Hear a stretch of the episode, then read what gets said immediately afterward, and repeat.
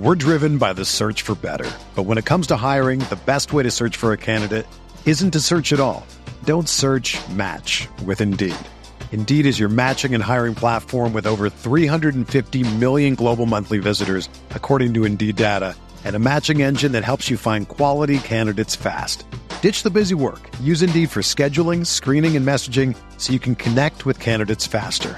Leveraging over 140 million qualifications and preferences every day, Indeed's matching engine is constantly learning from your preferences, so the more you use Indeed, the better it gets.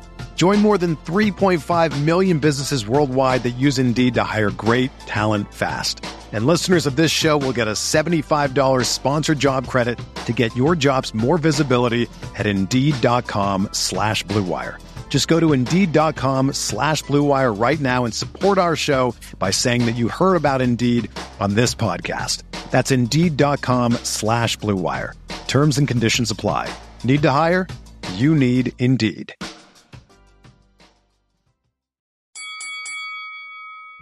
We're here.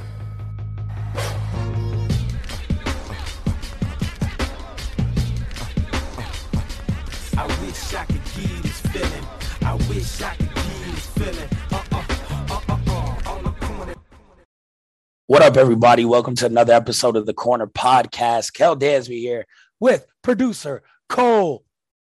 Baby. All elite, baby! I've even got my shirt. I'm ready to go. I'm I'm, Got the I'm dressed up. shirts. I'm I'm a corporate shill. Yes. AEW is definitely paying me for all this coverage. No, they're not. They're not paying me. But Tony, hey, uh, so you want to pay me some? What? What? I didn't say anything. they might need you as a stand-in. We will talk about that in a second. Okay, Because AEW needs a Cole after Forbidden that is Door. true. That is true. It's been listen, it's been hyped up. The tickets sold out like so quick, right? Like flew off the shelves. So before anyone knew of a match, people had sold out the Chicago uh, arena. Cool. Love this success for them. Over 16,000 fans. Everyone was hot. Start of the night to the finish of the night. The crowd was into it. Shout out to all AEW fans. For my money, now the best crowd in pro wrestling.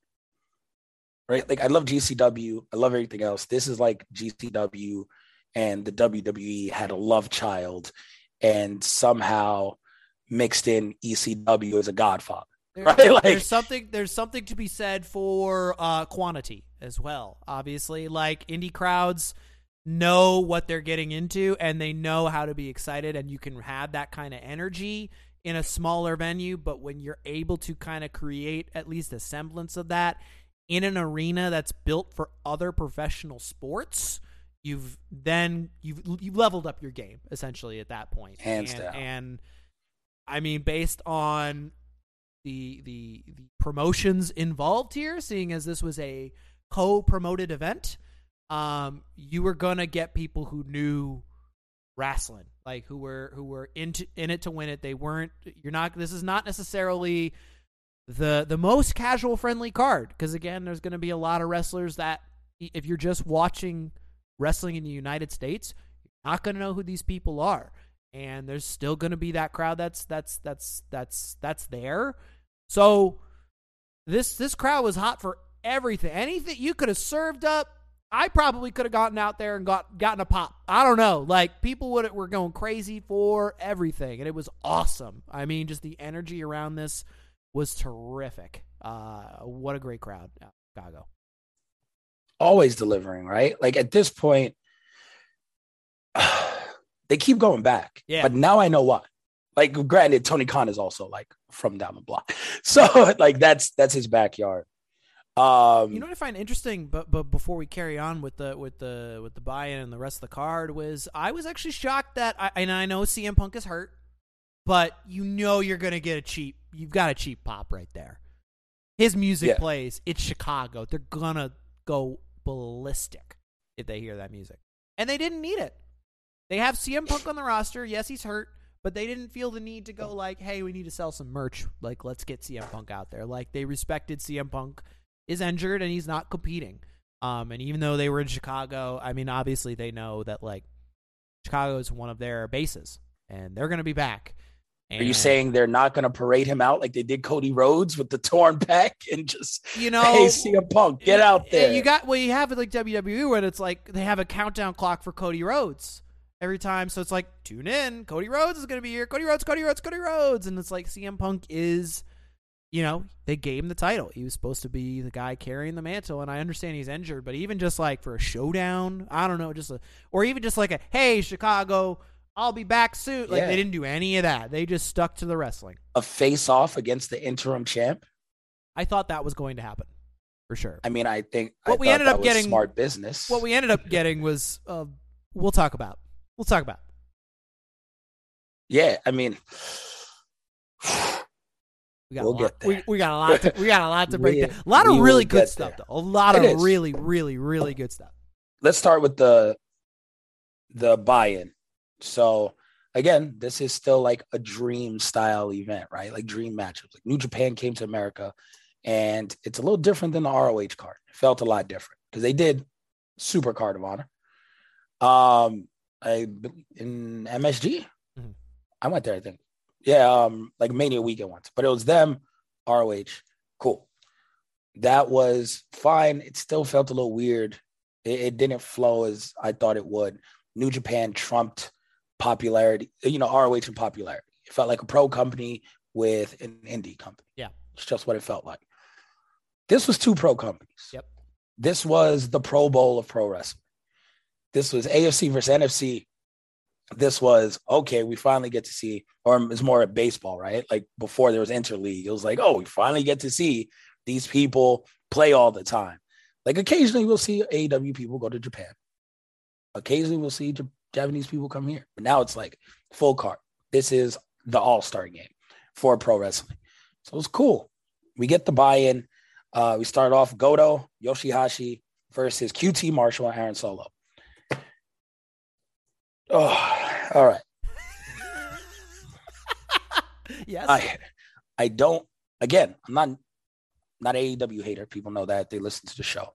I'm not a WWE fanboy. Has nothing to do with WWE. I'm keeping it strictly on my critiques for AEW. This roster is so damn loaded. Yep. We'll get to the injuries. And I understand, ravaged by injuries currently. I understand that you have to really book this kind of based off what happened on Dominion, what you have going on. Uh, allegedly, like CMLL or whatever said, like a bunch of the Spanish talent couldn't compete. So no Andrade. You you don't have Rush, who was just signed. You don't have the Lucha Bros. Yeah, anyone who's a champion down there probably probably couldn't compete. Um, whatever. If they're signed and do a deal there, it wasn't on table. Get that. The roster beyond that, stacked beyond imagination. A ton of tag teams, a ton of trios. Why is QT Marshall Mhm. on a pay per view? Yep. I don't care if you put, how about we put the other two guys from the Black Order or whatever the hell they're with Malakai Black? Why don't we put Brody Buddy, King, Buddy Matthews? Yeah. Yep. Buddy and Brody in this match? Sure. Why not? That's a good tag team. Why don't we put what I understand there was like an injury angle, but Jungle Boy, Luchasaurus, good tag team, even though they just lost. Um, hell, I would have taken the best friends Sure. who've had a hell of a two years with the company. Dark Order. Dark Order is private party still around. Private Party. Like they ha- they had they had, and I understand they were in a segment later, but you're sitting on Ricky Starks and Powerhouse Hobbs, two absolute freaking studs. But come on. And you can't put them. It's the buy-in. Ah man, Why Q- is Q- QT Marshall on my team? QT Marshall here to do two things, okay? Eat pins, get money. That's QT Marshall. Like every time I see QT Marshall, that's like he just crowd's not hot. Like they boo him. He's like cool, and then he just he does his thing. He- He's not remarkable in any real way. I mean, like obviously he's been he's been with AEW for a long time, and since then the roster has outgrown the need for people like QT Marshall. QT Marshall, fucking, what is that?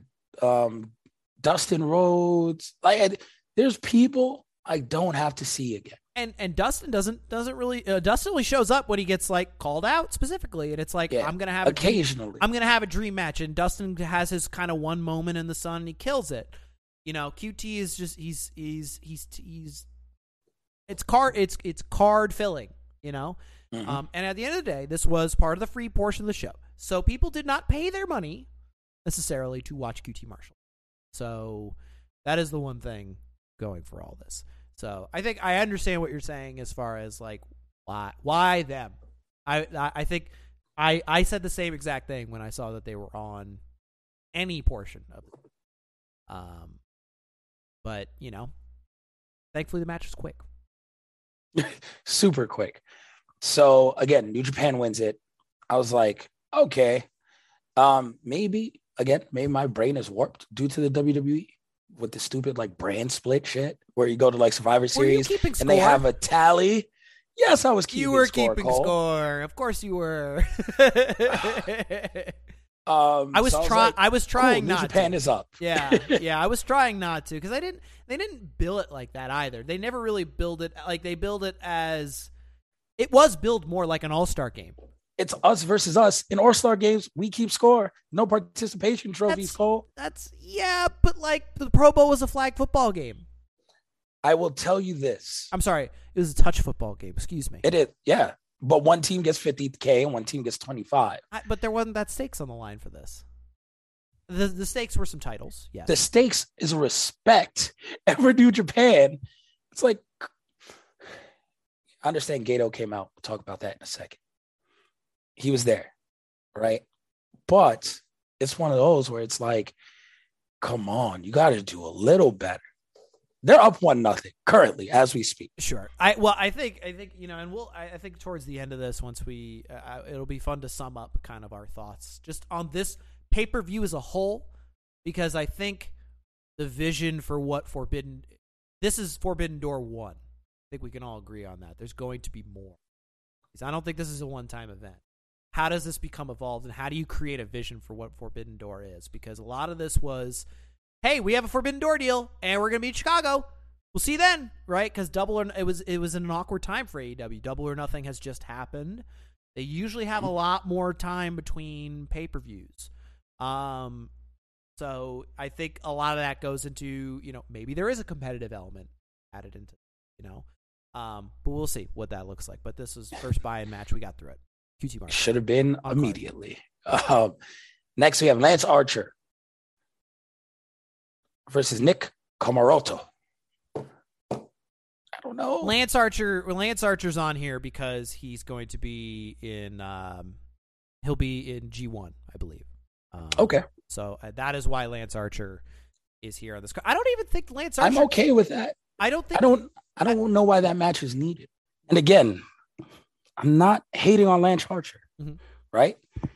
But why do we need this match? And this That is, that is my question. Right, yeah, and and it wasn't like build anywhere. Like I didn't see like a Lance Archer graphic anywhere on on on this card, and maybe I just missed it. I, I it's very possible, um, but very much so. This is a case of hey, Lance Archer's going over to Japan as an AEW representative. He's going to be participating in the G1 tournament.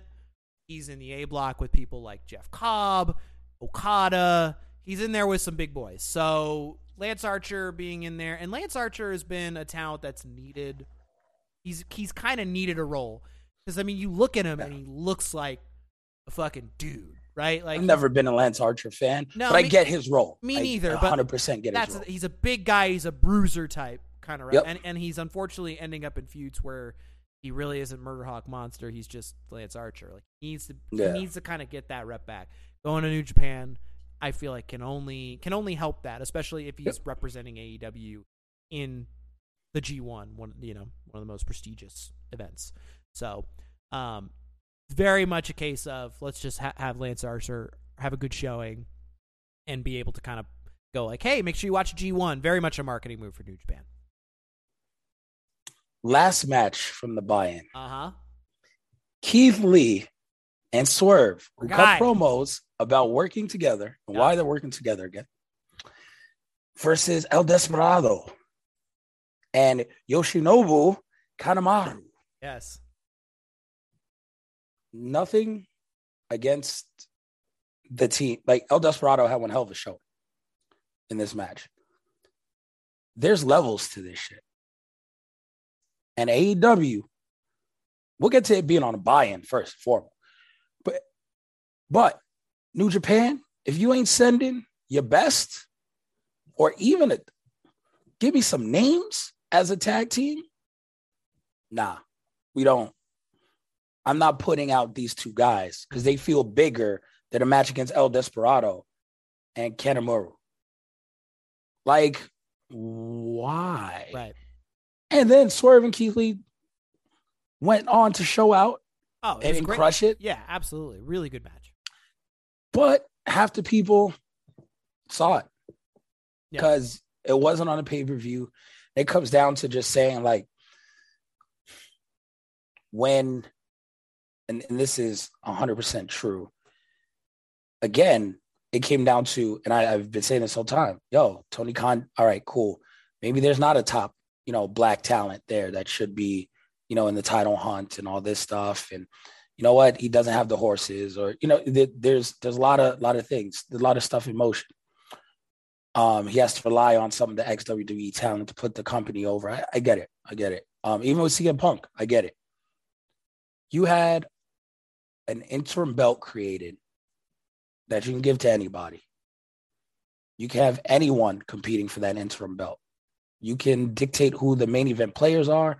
You can have someone go and lose for the belt. You can establish main event level talent. When people come in, you establish immediately who's the main event guys who aren't like from the spot. You know who your guys are. Tony Khan is about to run out of excuses because, and it took me a little while. He was in that dumbass angle where he's the best man. Then it clicked, but it clicked for the mid card. Then he went away. Now he's back. We'll see.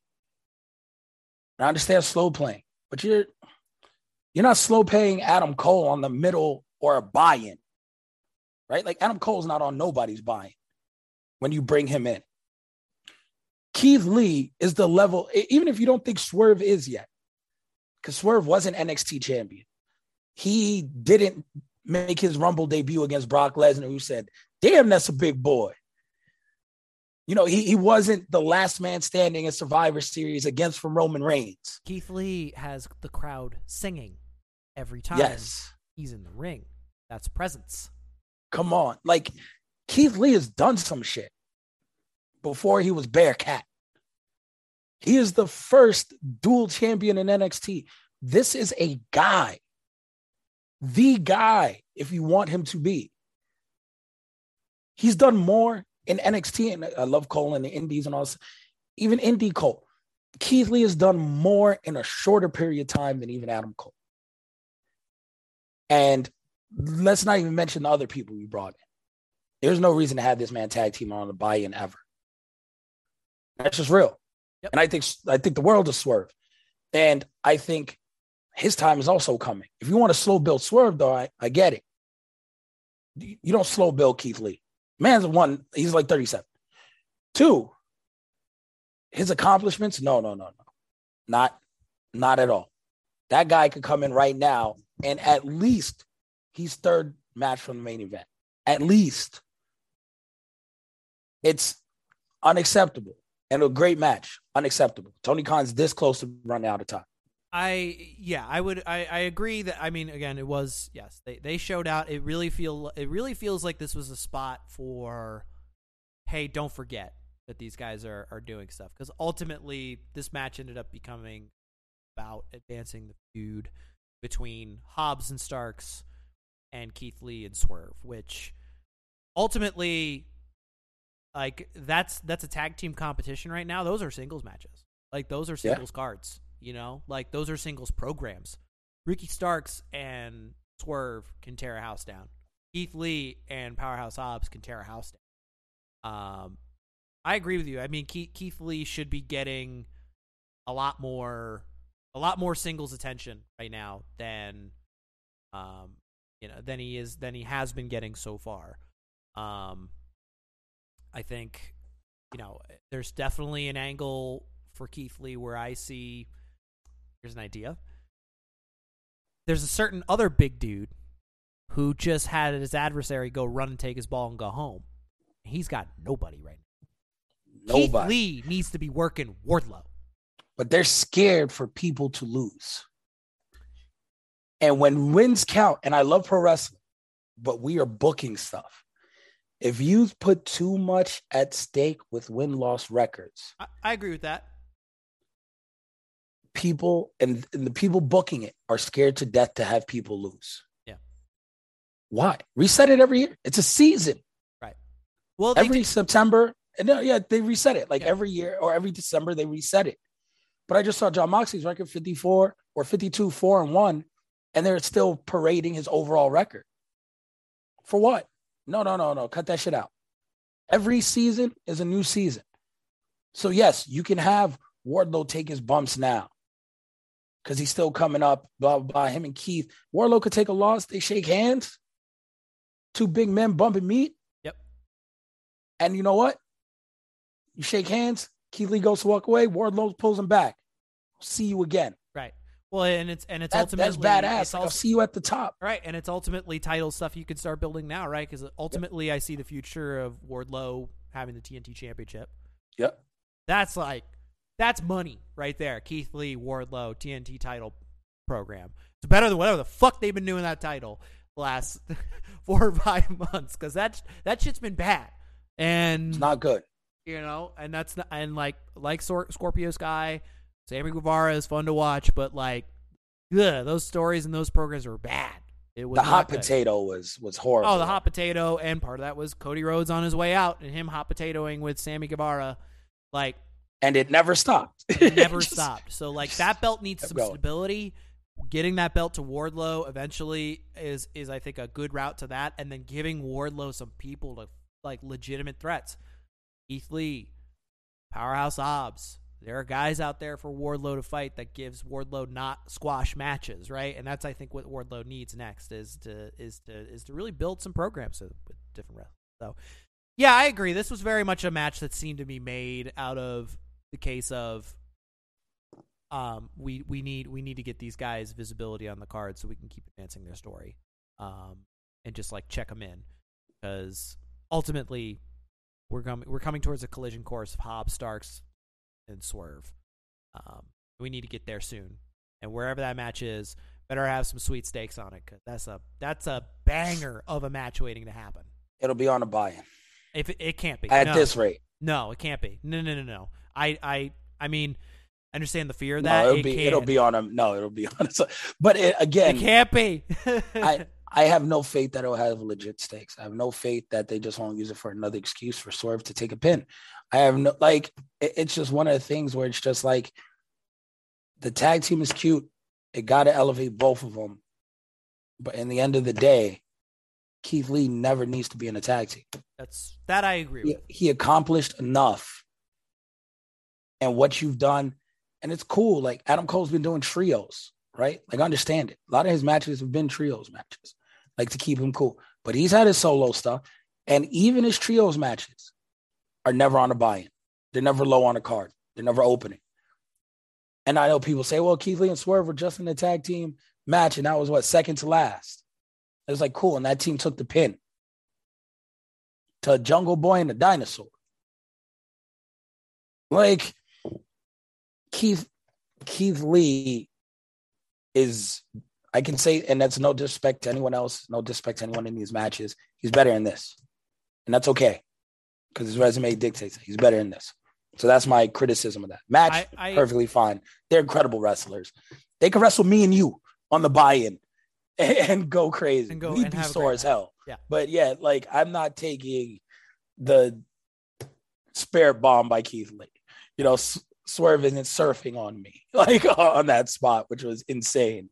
Um, but it, it's one of those things where, all right, Got to give some more love for those guys as Yep. singles competitors. I agree. I will let it play out as much as everyone like laughs Agreed, at me and agreed. one in Reverse Rat Pack laughs at me. Like, let it play out with WWE. I do the same shit with AEW. I will let it play out, but I will tell you there is no excuses. And already, it's a little prickly, but I'll let it play out. the, uh, the there's a storm rising. Let's put it that way. Yes. Um, then we have next match. Let me find this. Let me find this. Oh, main card. Uh, no, not quite. You're missing one more. No. Yes, yes. Uh, we had a promo. That that was it for matches. No, we had we had uh we had the acclaimed. Yes, yes. Oh yeah, I guess it was. They had a full match. No, they did have, they have a match. there was a match. against uh, It was uh, LA Billy Gunn. LA Dojo. Yep. Yes, Max Caster, Ass Boys, L.A. Dojo. really, the only thing we got to mention about this was Danhausen now has a track on Spotify for uh, Billy Ass and the Ass Boys. Yes. Um, and then the Ass Boys ran back, and uh, obviously uh, Max Caster does his uh, does his rap to the ring.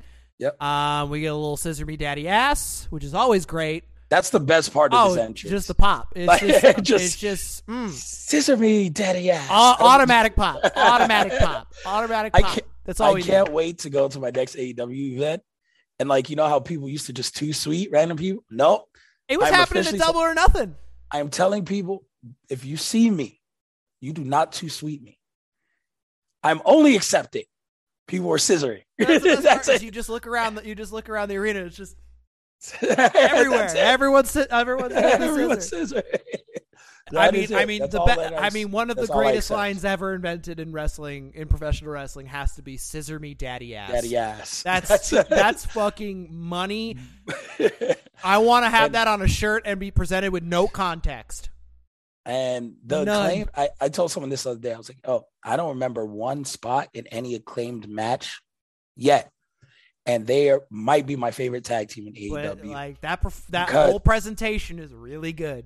it's it's sports entertaining. It is sports entertaining, very much. And as much as people should, yeah, that's cool.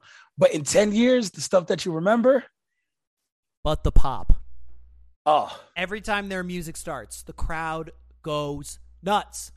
We heard One it here. We heard this, it. We heard it if- here in person. if they push them the right way, and if they get to the top of the tag team card, their pops are going to be crazy.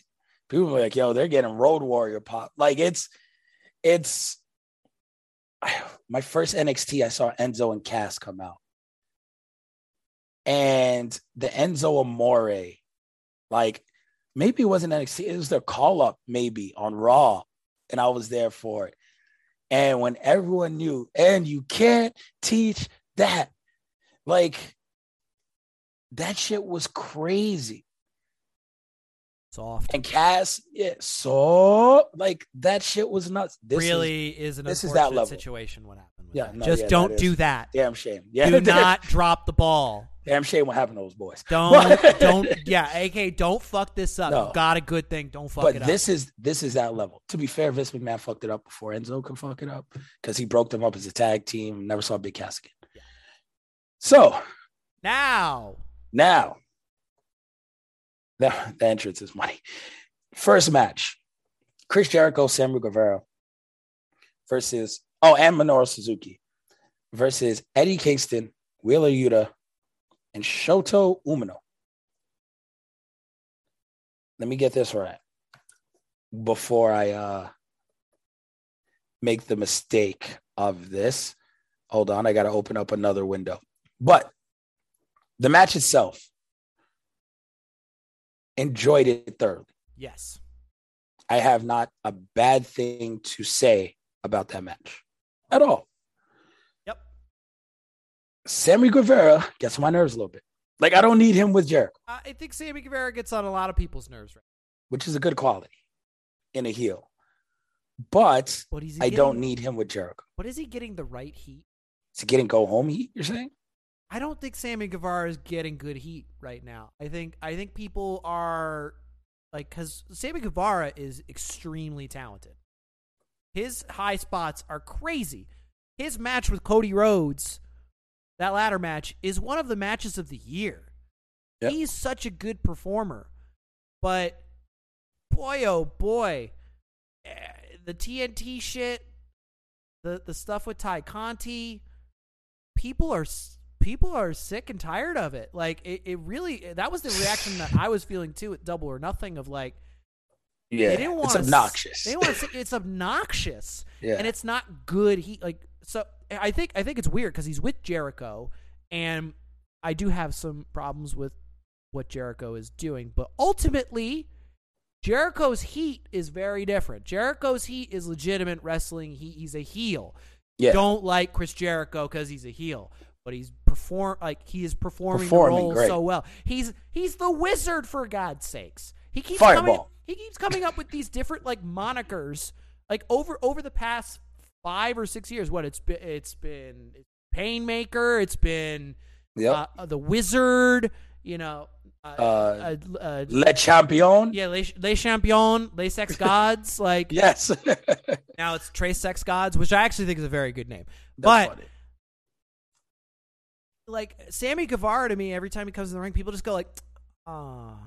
They don't want to see Sammy, which is unfortunate because Sammy's such a good competitor. People love Tay Conti for a second, and people are like, Tay Conti was was great as a and as a singles Yeah, competitor, but and then like, now, like, their whole oh. dynamic, and I think the fact that it's gone over to social media and it's very, very just like in your face. I mean, the fact that he proposed in the ring last year, and then like now they're getting married is kind of odd. Just It's on like a real life pretty, personal level. yeah, and and Sam, and yeah, and Sammy's had some controversies that that In the midst of that. forced to, to him Yes. to be suspended for time. So Yes.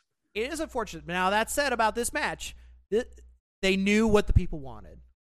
Mhm. You know what the people wanted? They wanted Eddie Kingston to get in the ring, and they wanted him to be in the ring with Minoru Suzuki, and they wanted him to beat the shit out Chop of the each hell other. out of each other. Oh, That it was, great. It was Incredible. great. So the Suzuki Kingston spots were awesome. Wheeler Yuta was great in this match as well. Um, we didn't get to see a whole bunch of Shota Umino, but I think Umino was great. Shota Umino and the spots that he had. I will tell you this: he is the next big wrestler in New Japan. That dude is a freak athlete, man. He looks like you cloned the Ace. Yes, Like he looks like the Ace twenty years ago. he does. it's, it's literally like you're looking in the mirror of Tanahashi. Tanahashi, like mirror image. Like and now with the white pants, the long pants, and everything, I was like, and he had the jacket that said Jacket, "shooter." That was sick. I'm just like, he's got the he's got like the he's got the look and the ability, and he's you're 95 percent of the way there. he's going to figure. He, I looked at that, I was like, oh, no, he's the next top guy.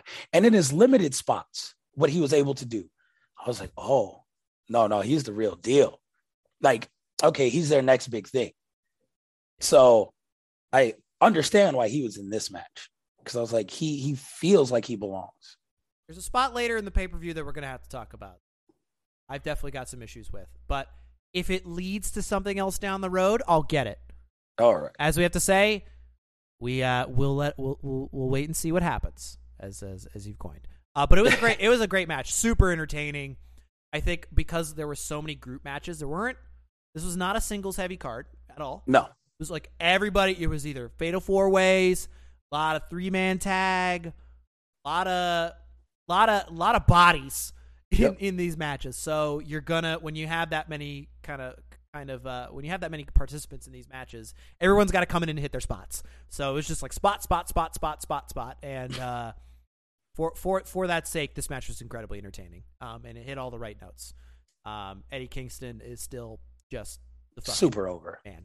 That guy, we'll that guy, that later, guy too. gets tagged in, and crowd just fucking erupts. They just want Eddie Kingston. Yep. We'll talk about him a little bit more. Yes, A little bit more. As the pod goes on. Let's uh do one more match and then hit a break real quick. So we have FTR Mm. tag title match. Yes. Um so we have them against United Empire and Roppongi Vice. It's Great-O-Khan, Jeff Cobb, Trent Beretta, Rocky Romero. First off, Great-O-Khan. The man can't wrestle a lick, but I don't need him to. He he ain't there for wrestling. No, he ain't there for. I saw an Instagram post with this Oh. man in the bathtub. This man's gimmick between that, what he was doing here in, in Vegas, and the oh his social All media. you can say is the oh, man's a legend, That's all you need to say. and that's about it. Is he a wrestler? No. Legend? Yes. He's with Jeff Cobb, who's like Who's a that big meaty man slapping meat? That dude's a, a wrestler's beast. wrestler. That dude is a monster. Jeff Cobb was great in this match. What an odd pairing, but it works. so, Indeed. um, yeah, Roppongi Vice. yeah, I've been on record; they are not my favorite tag team. Never have been. Never will be. It's mostly because I hate their entrance music. It gets stuck in my head every damn time. Roppongi, Roppongi Vice. Like that shit is so stupid. oh, it is horrible. But by all accounts, Rocky Romero's an incredible person. Rocky Romero's great. and And uh, has been in some good matches. yeah, and Romero's Puerto Rican. I got to root for everyone Puerto. Rican. But God, God, I hate that music. But you know, who does have some sweet, some sweet entrance music and some sweet entrances and some sweet bomber jackets. FTR. FTR. Their new music is way better. There, they were. They. Uh, I mean, it, it is really too bad that Dax had to leave for a little bit, but Yeah. god damn, is that And, one uh, tough son of a bitch. I was about to say he still looks a, very banged up, but he's back. And another really good match. They've they've hit their stride. Um, hence, spoiler alert, you guys didn't know, they became IWGP Tag Title champions along with ROH champions. Um, they have one more belt. I forgot what other belt they have. I can't remember the other belt. I don't know. They're they're they have They're three titles. strapped in gold. Yes, yes. They have three right now. And it's just one of those things where it's like, this is the FTR we expected to get coming from NXT, but they had to kind of find their footing, you know, different factions, no faction, blah, blah. Now they're putting on their matches in ring that they should have been putting on before. They are great. Um, you know, I, I was talking on Twitter and let me go to my Twitter while we have this. Um, shout out to Greg Coleman, who listens to Pod all the time. Greg was just like, you can't say they're not the best tag team in the world right now. And he was like, they have all these all the gold. You can't say they're best tag team. I was like, I mean, you can. Like, I guess like if my biggest thing was you can't put booking into the equation for best tag team.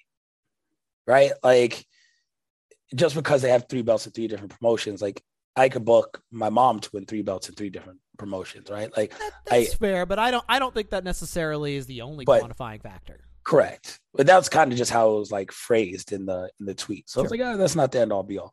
But he was like, yeah, no, it's not. But like they're in ring as well. I was like, yeah, that's fair.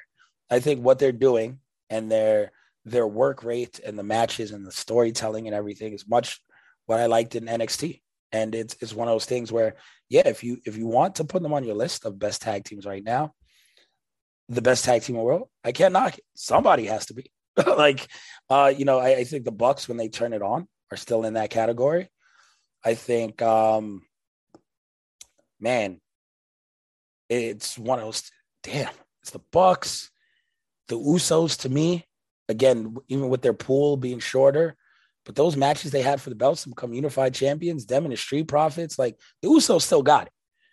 So Bucks, Usos, Lucha Bros, FTR. Short list for me, right? so it's like those between those four tag teams, yeah, one of them is the best in the world. So if you want to say it's FTR, then that's cool. But I mean, I remember FTR versus Bucks. It was cool. FTR versus Lucha Bros. It was cool. Lucha Bros Bucks was fucking insane. Like the cage match was insane. So it's like, do I put FTR over them? Because they've had a run of belts. And they have great matches, but when the Bucks want to have great matches against the Hardys excluded, um, you know, it- it's one of those things where it's like, no, they can show you they're still the best in the world and have been for a very long time. But to have three of those four tag teams I just mentioned in one promotion, it's an embarrassment of riches. So congrats, AEW. They are. They are. They are the workers. Workers. Workers. Like you, you see FTR on a card, you know exactly what kind of match you're gonna get. They have the seven star section. You know you're gonna get because like they they are the fusion of where tag team wrestling is now and that old school flavor, Yep. and that resonates with people. And I think, I think that's that's been mostly the conversation surrounding them recently. Is like WWE missed this opportunity with FTR. Um, I don't think so. I, I think for what it was, and for what NXT was, WWE hit what they should have hit. NXT, They- they made FTR like the revival wasn't a thing. Right. Like they were the mechanics, right? Like they came in and you were like, oh, they're cool. They're kind of like low pudgy and they wrestle like old school, but is that like even cool now? Like it was a bunch of flippy shit and high spots and, and young bucks and and even the bigger teams like uh I don't know, fucking War Raiders and all these people like they all had flippy shit and high spots and then um War War Machine, excuse me, ROH. So like you you have all the stuff and it's just like yeah, like no one's wrestling like that anymore. And it still wasn't cool. NXT didn't know what the hell it was for a second. And then they got a gimmick. They became top guys. They put the jackets on them. They, they didn't show up to NXT with those cool ass jackets. And you know, they watch film, and the PC is the greatest fucking tool in the world of pro wrestling. People say what they want, but WWE PC and the library and your access and learning to craft a character is the best tool in professional wrestling.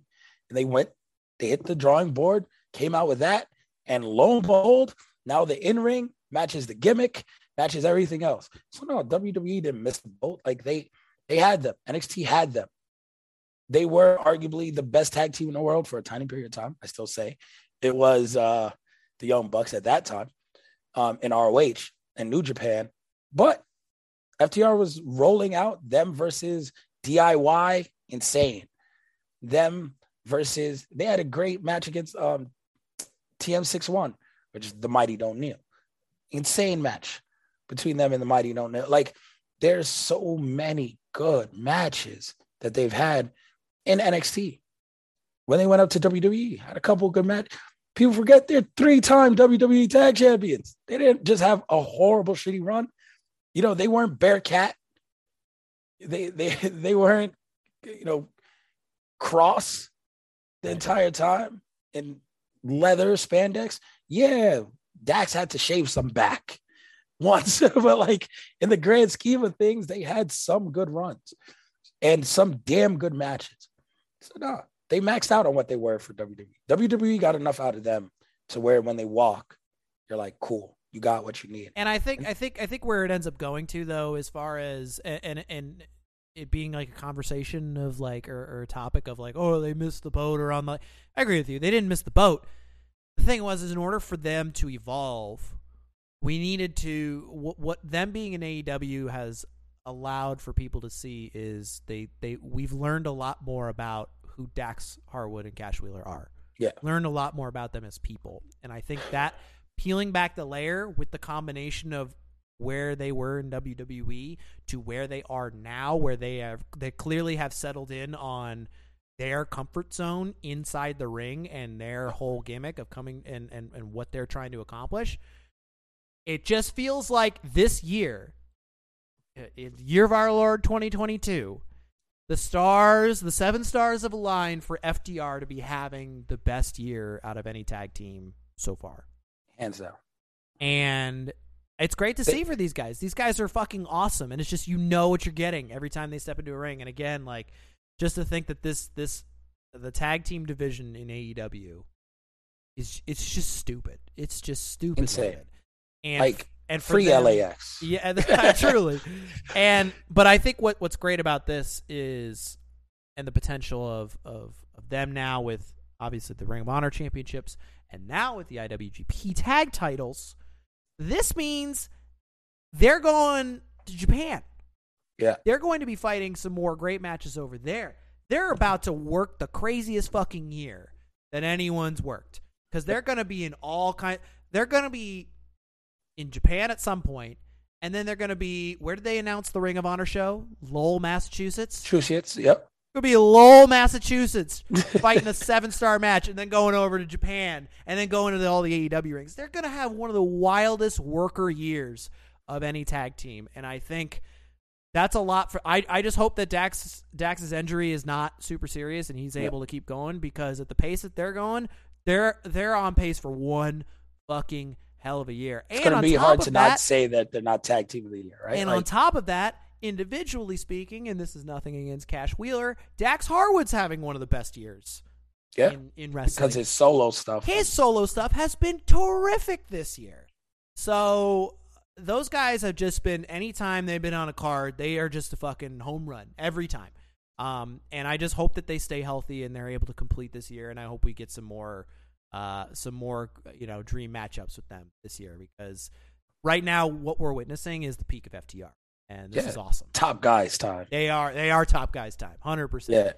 Yeah. Um, and if anything, maybe they keep belt collecting and get these titles off the Bucks. Who knows?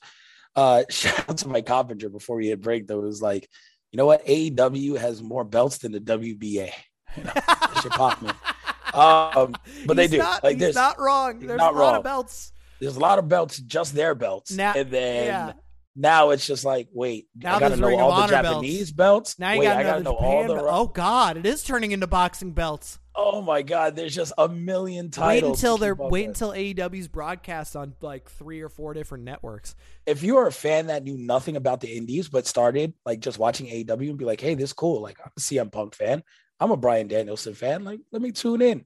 You know, the hell with WWE. Let me tune in. And you're just like, what the hell is going on here? Everybody got a belt.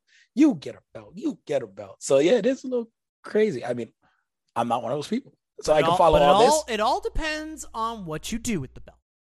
That is is key. Got to make it feel special. So and let's lea- hit the and break. at least there's no broadcast politics you got to deal. with.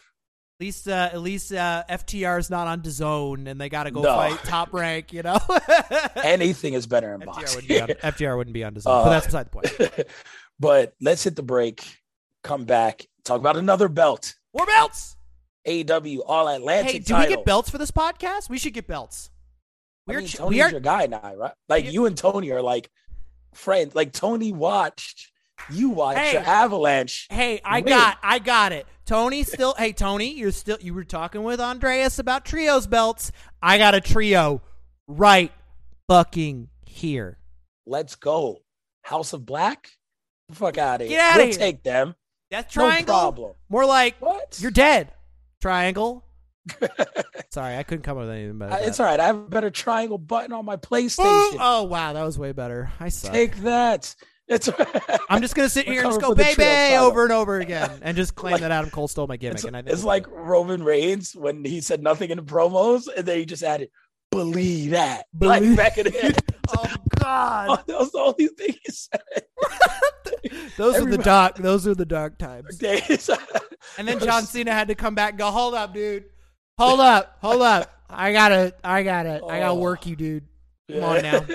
Oh man, those are the days. Let's hit the break. We'll come back, talk about the AEW All Atlantic title and the rest of the matches on the card. Don't go anywhere. Right back after this. Acknowledge this break.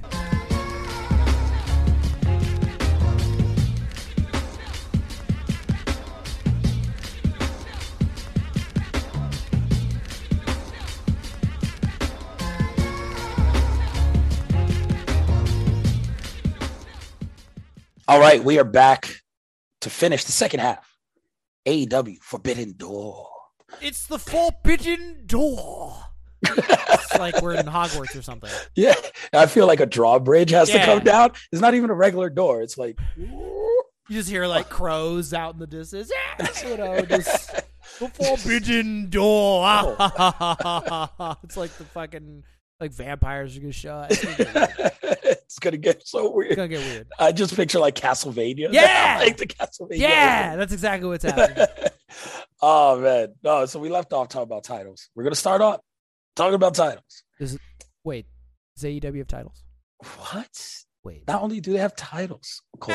Let, let me let me enlighten the people. They have new titles. New title.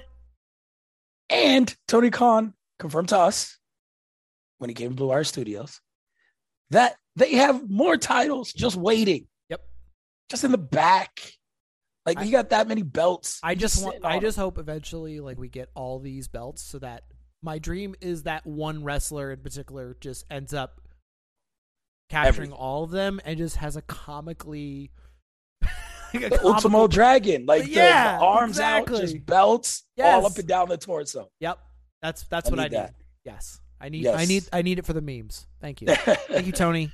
Sign Cole. At, at this rate, it'll definitely be Jon Moxley, but we'll get there. We'll get there. Uh, so back Clark Connors, who's in this match because um Ishii had to Yep. pull out. injury. That's Then Malakai Black and Miro. Bless Clark, uh, Clark Connor's heart. He tried. Hey, you know what? He did a really good job in this match, and you know what? He was winning the crowd. You want to know why? It was like an underdog Because story. the They crowd, cheer for everyone. Because the crowd loves the dog, hell, and you know what they were all saying? He got that dog in him. That's what they were saying. And I believe I believe he he ended up getting the table spot on Miro. he did. He did. They threw him a bone. They did. They did, which was good for him. Again, like did anyone expect Clark Connors to win? No. No. This was this was going to always be about uh Pac, Malakai Black and Miro. But he was he was drawn into this spot as an unknown and I give him credit for making an impression. He made an impression on me. He did. But I was like, damn, this kid is out of place. it just and his gimmick is a little weird. It's a little corny, but you know what? He did Yeah. a he did it he did a good job. He showed off some athleticism. Yes. Everyone else balled out. Oh, Um great match. A little weird and rush finish to me. Like I understand everyone hits their spots, everyone hits their spots, right? Like everyone's going. But again, like it just felt like a little bit clunky at the end. Um and then like the black arrow, which wasn't a black arrow, he had like a 450, like at the end. Pac hits the 450 onto black. And for some reason, so before this, Miro has his finisher on Pac. Pack, I believe. So he has Pac in a finisher, drops him, picks him up again for the finisher, takes Black Mass, straights the grill, right? All right, now we're spamming finishers down the down the road. I love it. Takes Black Mass. Connors is there. Now, Aleister Black really just has to hit him with Black Mass Malakai Black. excuse me, Malakai Black has to hit him with Black Mass. No, right? He doesn't. Decides to finish him with a submission.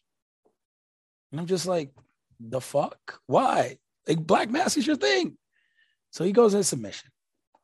That impact to uh, now miraculously, after being put in two, I'm calling the accolade. The mama, Miro's mama called him an accolade. That's just accolade two accolades back to back, getting saved. 30 seconds later, he's climbing the top rope. Maybe he doesn't have enough energy to do the blackout. Cool. He does like a 540 or whatever He did the fuck 450. Yeah, he did the 450. 450. Yeah. Cool. Breaks up the submission. Now you break up submission, and it's just like, okay, I guess Clark Connors is like weakened. So then he goes, puts the submission on Clark Connors, immediate tap. And I'm just like, the fuck was Aleister Black thinking? Because at this point, the person who's weak is Pac. You hit the most dangerous guy in the match with your best move, and he's out of here. And you got the weak link, and you don't hit him with your best move. It made no fucking sense. Like just the logic behind this end sequence made no sense. Amazing match, other than that.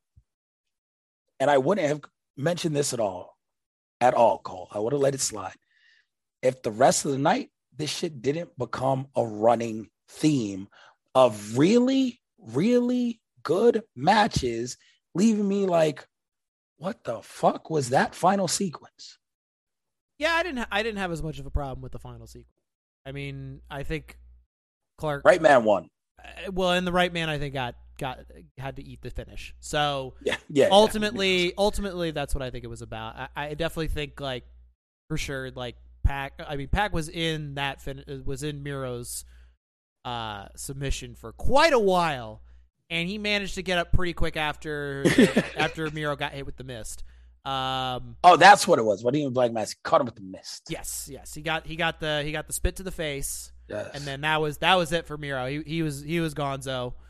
Um, and then yeah, Malakai had had uh, Connors in the submission, Pac did the splash, and then he just finished off the work that uh that I got. I'm now I'm calling him Aleister Black. God damn it, the- Kel. The Malakai, Malakai. Malakai, Malakai, House of Black, House of Black, House of Black. Um, but ultimately, I think I think maybe I'm just fine with it because I'm happy for who won.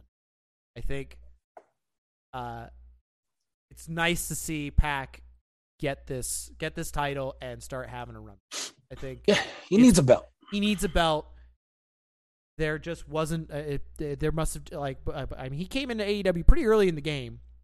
It was back when First it was just, pay per view. and this is back when Well, it's yeah. one. It's just one championship, right? So ultimately, you know, who's gonna get it, right? And we talk about Yeah. guys getting their due, right? So, you know, Miro's just coming back. Um, Malakai Black, obviously, ha- you have so many things you can do with him um, that he doesn't necessarily need the title. Um, does he deserve a title at some point? Sure. Yep. Does he need it? No. They've got they've got such a cool gimmicky team that there's a lot of places you can take that. Obviously, he's got Buddy Matthews and Brody King, so like keep throwing them in matches because they're awesome. Yep. Um, you know, this allows for more programs with Miro if you want. If you want some more Pac and Miro, Pac can take this belt internationally, which uh, you know Tony Khan uh, and I believe AEW has kind of said like the purpose of this belt is to kind of like where the TNT belt will kind of be like a like a television championship. This feels like a belt that's going to travel. This is a belt that's going to have other people from other promotions cross over and fight for. Um, and this belt's going to be defended in other promotions as well. Is what this is what they've made this sound like. We shall see Too many it- damn belts if that's the case. But yeah, I mean, if that's if that's the case. But but which I, it, that sounds like an exciting proposition. Like this would be a cool belt to go like go take over to Japan and go defend. only you if he loses it over there, right? If there's no threat of taking it and losing it somewhere, then what are we doing? unless you're bringing that person back over here and that allows Yeah. for this allows for you know where forbidden door is a once a year thing say you have a new japan guy just coming to make a little tour of america for three months with the all atlantic championship. That could be really cool. I think Yeah. that there's a lot of potential there and a lot of potential to um to put you know guy like we're in we're in the internet world. There's a lot of ways for wrestlers to get over. You don't need to just get tv time anymore in wwe right? Like you do something cool in New Japan, it's going to travel, right? So like, you know, you do you get a championship and you're uh, in New Japan, you go tour over AEW for two or three months, get over with the United States crowd, bring that back over to Japan. It's a win win for everybody. So, um, and Pac's, I mean, Pac is what can't Pac do? That's the key. That's that's the thing is he can wrestle anybody you want. So Mm-hmm. he's the perfect first champion for this belt if it's going to be used as they intend. That's my feeling. Hundred percent. Um, next match: Darby Allin, Sting, Shingo, who's big as hell. Now, uh, there's the Young Bucks and El Fantasmo, LP. Man, Sting's crazy. Can, Let's start there. can I can, can I can I do this? It's Sting. That was then so cool. The editing, the fake Sting, and the bleachers. That was that was great. I feel like they didn't give that enough play. Like no, they weren't like on commentary. I felt like they didn't really like go into the whole like he's in the rafters. Oh my god, or WCW, isn't that cool? Like that Yeah, was fucking sick. he fucking teleported. Like how about that? Like he's in the rafters. Maybe Sting's Nope. a wizard. Think about that. The OG. Do we need Chris Wizard. Jericho versus Sting? Who's the real wizard? In a, wi- in, a, in a wizard match, a wizard on a pole match. Oh my god, a wizard staff. That's the next belt. Yes, that's it. MJF has a ring. Okay, there's belts and there's rings. Yes. By the way, there's belts. There's a FT. That ring's gone missing though. We can't talk Yeah. about that ring. We, we refuse. FTW We, we refuse to comment on MJF. God, I forgot the FTW belt is like still around. There's like there's a million fucking belts. There's belts. There's rings. Might as well have a wizard staff. There's there's belt. There's Owen Hart belts. There's belts for fucking everything. But anyways, Sting. Go ahead, Kel. Sting. No, I, I didn't grow up a little stinger, I know. right? Like I, I wasn't well like documented. Yes, he's not like my guy. I wasn't like super huge on Sting. I like Sting with the with the blonde fucking flat top more than I like. and, you know, Sting. Yeah, uh, California Sting. Dude. yeah. When he had the, the the American flag joint with the blue and red face paint, amazing. Like the whole crow shit was always whack to me. Um, I do like him, like you know, menacingly just being up in the Raptors with the bat. But once he came down, I like lost the nostalgia of that. I was like, oh, he's just back and like, oh, NWO, scared of this guy in the rafters. Um, and I watched The Crow. I was like, he clearly just I, swagger. I, I his- disagree with your take, but I, I understand what you're saying by like he gets the ring and then he's a wrestler. Yeah, But that's I also just like, that's also like the Undertaker. It's the same thing with the Undertaker, right? that's that's fair. So like, I mean, if that's Undertaker your- was never. Again, Sting wasn't bad. I just wasn't a stinger, Sure, right? Like sure. Sting is like some people's favorite fucking wrestler. Like Undertaker's not my favorite wrestler because I was just like, Sting was my guy as a kid. I mean, yeah, I mean, there's a lot of people like, And- you, but a lot of- and a lot of Justin that- Ivy in the Rat Pack. Well, and, and a lot of that too, like with, with Sting, and like I just grew up in the right time where it was like, okay, the fa- the, the the face paint was cool, the whole Raptors thing was cool, like the mysterious kind of like broody aura was super cool. Um, yeah, the, the mysterious broody aura was super cool, and then on top of that, the video game, he was like the best character to be because he'd do the woo! Uh, like you'd be like, oh, this is great, Stor- Scorpion Deathlock, Scorpion Death Drop, like he had such, he just had like a such a He did good- have cool moves. he had just a really good like wrestlers wrestlers Yeah. kind of kind of That's also another thing. Like growing up, it was like Scorpion Deathlock versus Sharpshooter.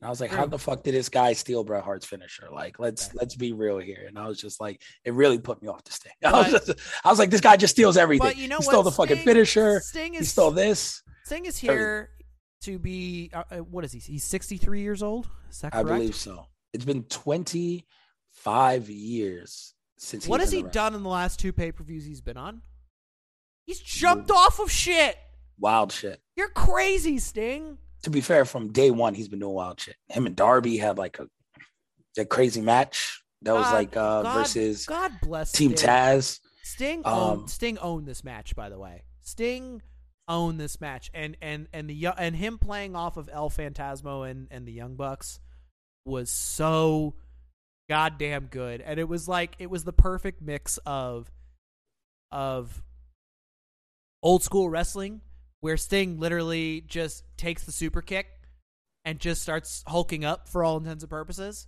That was fantastic. That was so good. And the whole nipple twist thing, oh, great. The fact that he forgot that t- the nipple twist was his next move and he stepped out of the ring and then he stepped back in and did the nipple twist. God bless you, Sting. God The nipple you. twist was was incredible. I was like, yo, I'm not a Sting guy. I had to ask the Rat Pack chat. I was like, is in kayfabe Sting not supposed to have nipples? Like, I. I was like, I, is this like a thing that I missed in my childhood? Like, he's a a phantom of some sorts, and he has no nipples. Nah, Like, so, he just he's just like, what the fuck is this? What is this stupid shit? I'm from the '90s, dude. yeah. Uh, the match was very entertaining. It- I mean, and when you throw, and again, like the Young Bucks, you could say whatever we want for booking and all this stuff, and you know, I'm a if- huge if- fan of the if Bucks. Young Like, Bucks win to, you put the Young Bucks in the match, money, money every time. case- They there's do, a case that the Young Bucks are the greatest tag team of all time. yes, and I wouldn't even blink an eye. Like, yeah, like who else you put? Like, cool. Yeah, they're probably better than every tag team you can mention. Road Warriors are great. I'm not sure if they were the Young Bucks match for match. Gimmick for like, yeah, their gimmick is like kind of corny and hokey, but that's the times we were in. Like their gimmick is just making fun of nostalgic shit and spamming stuff. Like their gimmick is to do everything everyone hates. And that's why they're damn good as heels. they have a move called the Meltzer Driver. Driver. That tells you all you need to know about it. the Young Bucks. It is That's it. target. It is it is targeted. Everything they do. What I appreciate about the Bucks is everything the Bucks do is calculated. Every they do everything for a reason. It's just like everything has a purpose. Whether it's to generate heat, it's to generate a positive reaction from a crowd. It's to get a match to kick into the next dimension everything they do has a purpose. There's no wasted movement in a Young Bucks match. I think that's what I enjoy about them the most. And when they're in a match that with a tag team that can go at their speed, a la the Lucha Bros, it's fantastic. And in this case, they they were throwing a curveball, right? You get, you get a 63 year old man in there. That's a curveball. You got to figure out how to handle this. And what what they decided to do with with Sting and the Young Bucks was just fantastic. The no selling of the super kicks was too good. That was Oh. fucking classic. Yeah. That was so perfect. Double Sup- Scorpion Death Drop. they start the super kick party and they get to Sting and Sting's like, I'm not having that shit. And there's only a few people who can get away with that hulking up shit, and you have to be from that era. And Sting Yeah. is that guy. No, hands down. So it's my favorite match of the night. Fuck it. Give Sting the MVP of this card. like, uh, it was fun. I was Tons of fun. In a match where, you, again, like Young Bucks, again, like they get stuck in these matches, and you're like, okay, the Young Bucks are on this card. I'm not like, I know it's a Young Bucks match. They're going to do something cool, but like, do I have a reason to be invested in this? And no matter what, Young Bucks just find a reason to to to to get you invested in it. every time they deliver. And then uh Shota Umino catches the fireball to the grill from Chris Jericho, just letting you know that Umino is going to be a future top guy because he's just around a bunch of top guys. But right now, kid, gotta take this fireball. Why was Chris Jericho? Why is Chris Jericho all over this show? He had five appearances, if I counted correctly. Why? That's a good question. I, I could tell you why. Then you got to tell me if it's necessary. Okay.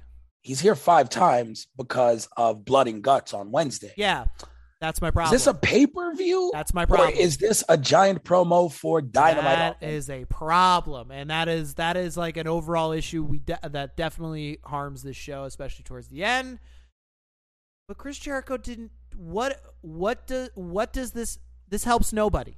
What did Umino do to you? What this helps no, the only way this helps, and the only way this works, is if you're gonna have a ma- if you're gonna have a match at Wrestle Kingdom, and Chris Jericho's going over there, and Shota Umino is gonna go over there, and Jericho's gonna put Umino over. Oh, I mean, that'd be incredible. But that's the only reason you do. Why are you lighting a fireball and Shota Umino's face? Why? The guy just ha- had a, a show out on American soil. We were just talking about it earlier. The guy looks like Tanahashi. The guy looks like the next superstar in New Japan. Why are you burying him with a fireball? This very this was very frustrating. The whole like and like again and like I love what Chris Jericho brings to any program. I do. But there was too much Chris Jericho in this card. Way too much. And I get that there's a feud going on with the Jericho Appreciation Society and Blackpool Combat Club. I get that there's a feud there. This is about AEW New Japan. This is not about blood and guts. Lighting a fire, lighting a fireball on Shota Umino does nothing for either of them. If anything, if anything, it hurts Shota Umino. That and that is my problem. So unless it's going to come back and Shota Umino is going to be like Jericho, okay, first you go over to New Japan and you throw me in the walls of Jericho, which they showed the footage of. So this is why I think this is on purpose. But again, if it's not on purpose, I'm going to be mad. But they did that, and now he's lit a fireball and Shota Umino's face. There's got to be payback for this, and there's got to be a way to put Shota Umino over in the situation.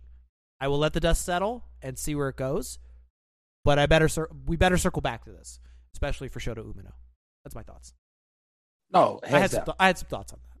Yeah, I mean, listen, the kid's gonna be a star, and I I share I share your same sentiment on Jericho, right? And it's one of those things where it's like you don't have to. No. That's my. It's It's well established. Unnecessary. It's well established. We've seen you light the fireball. We know you're a wizard, Jericho. We know. We know you're a wizard, and that's that's fine. And we know you're going to be at Blood and Guts on Wednesday, and we know that that match is going to be awesome. That's great. Thank you. We, I have someone didn't need to later on- We didn't need later on in this show who I wanted to get fireball, and I'll get to that. Okay, I'm I'm excited to hear that. Yep. So then we have Thunder Rosa and Toni Storm. Indeed, Good match. it was. It was a good Um, match. I'm not like overly big on Thunder Rosa as champion, but you know what?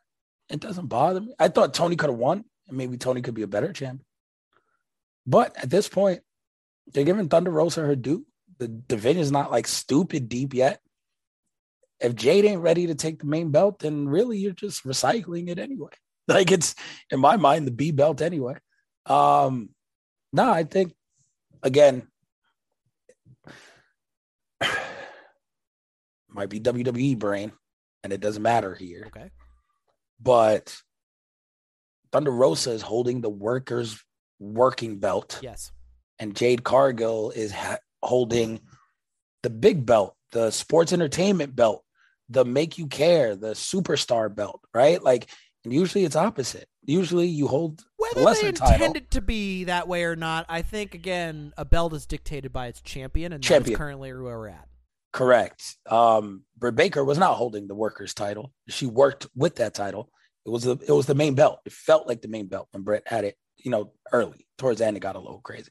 Um, but it, it's one of those things. It's like everyone now holding the belt just feels like a secondary champion, unless they bring in someone like Sasha or someone like big time.